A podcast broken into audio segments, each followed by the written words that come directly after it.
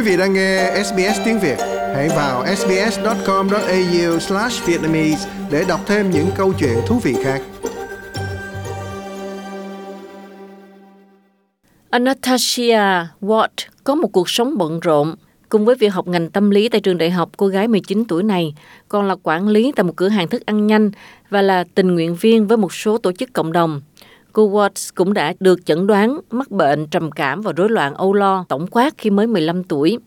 Các triệu chứng của cô đã trầm trọng hơn ở tuổi 16 sau khi cô bị tấn công tình dục, dẫn đến rối loạn trầm cảm sau chấn động. Even just talking about it with my friends now, it's kind of insane to me how how many people go through this. Don't bottle it Thậm chí chỉ nói về nó với bạn bè của tôi thôi cũng đã thấy rằng thật không tưởng tượng nổi là bây giờ có rất nhiều người đang trải qua điều này. Đừng che giấu nó và cũng đừng giữ kín nó chỉ với riêng bạn, mà hãy nói về nó với một người có chuyên môn. Và cho dù đó là người duy nhất bạn chia sẻ về vấn đề này của mình, thì điều đó vẫn tốt hơn là chịu đựng một mình. Tôi đã tìm cách phủ nhận mình có vấn đề và trốn tránh nó trong một thời gian dài. Phải mất một thời gian dài tôi mới hiểu được rằng điều này đã xảy ra, rằng đây là trạng thái tinh thần của tôi, cách tôi nghĩ về bản thân của mình và về cuộc sống có gì đó không ổn. Đối với những người đang trải qua vấn đề này như tôi, thì lời khuyên của tôi cho họ là hãy tìm cách chia sẻ nó. Nếu bạn không thể nói chuyện với bạn bè và gia đình của mình về điều đó, thì hãy nói chuyện với một chuyên gia. Cô Watts quyết định chia sẻ kinh nghiệm của mình với hy vọng là sẽ giúp một ai đó cũng đang trong hoàn cảnh như cô để họ có thêm sức mạnh để tự cứu lấy mình.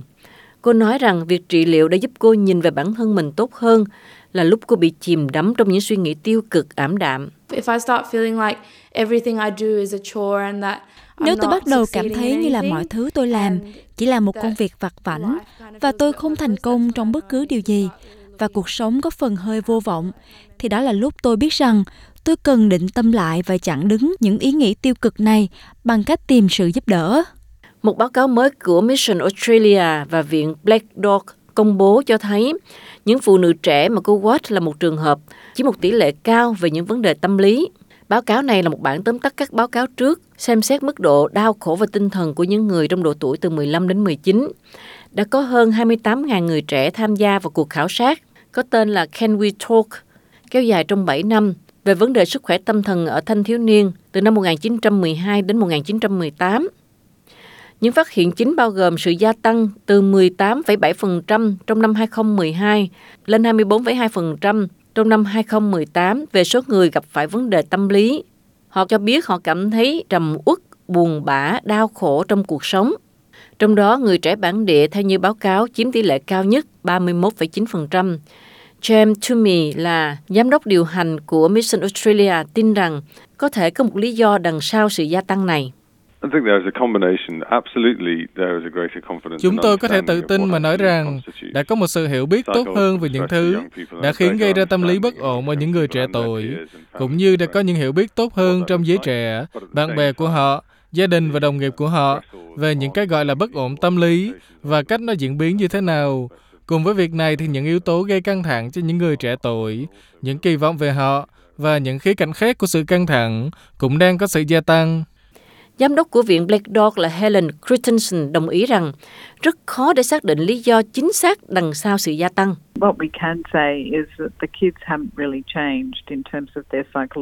Những gì chúng tôi có thể nói là những đứa trẻ không thực sự thay đổi theo kịp với những chuyển biến của tâm sinh lý.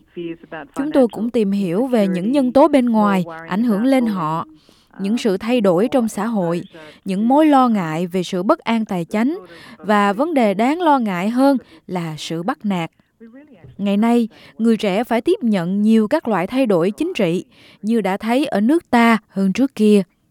Chúng tôi thực sự không thể nói tất cả những cái này đã là gì, nhưng chúng tôi có thể nói rằng nó đang tăng lên một cách ổn định những thách thức về sức khỏe tâm thần ở những người trẻ nữ tăng từ 22,5 vào năm 2012 lên 30% vào năm 2018.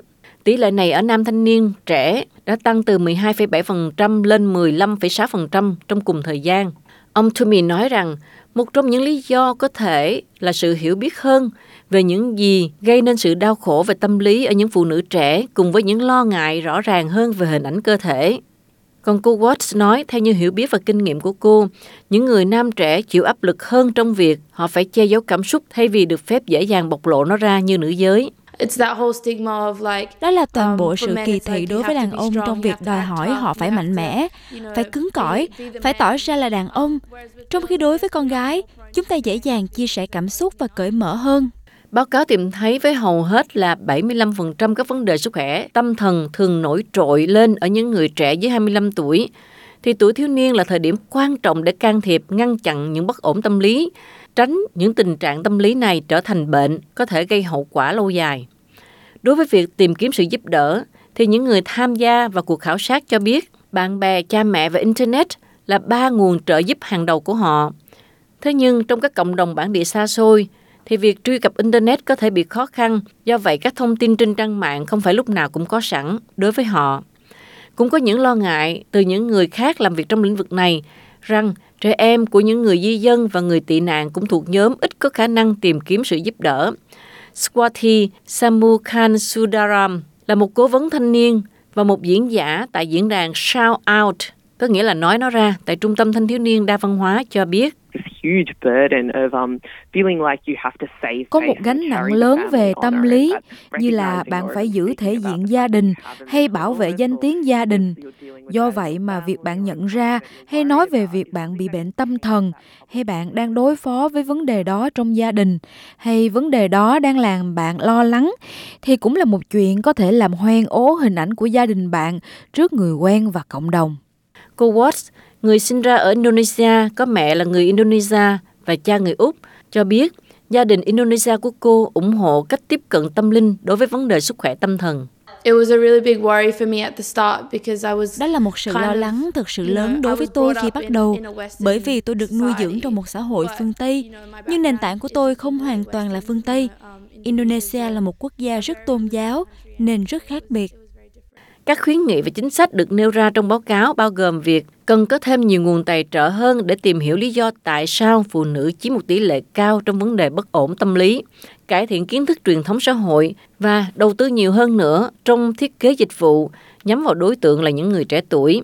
Quý vị cũng có thể tìm hiểu thêm thông tin về vấn đề này qua trang Lifeline 24 giờ một ngày hoặc gọi số 131114. Quý vị muốn nghe những câu chuyện tương tự có trên Apple Podcast, Google Podcast, Spotify hoặc tải về để nghe bất cứ lúc nào.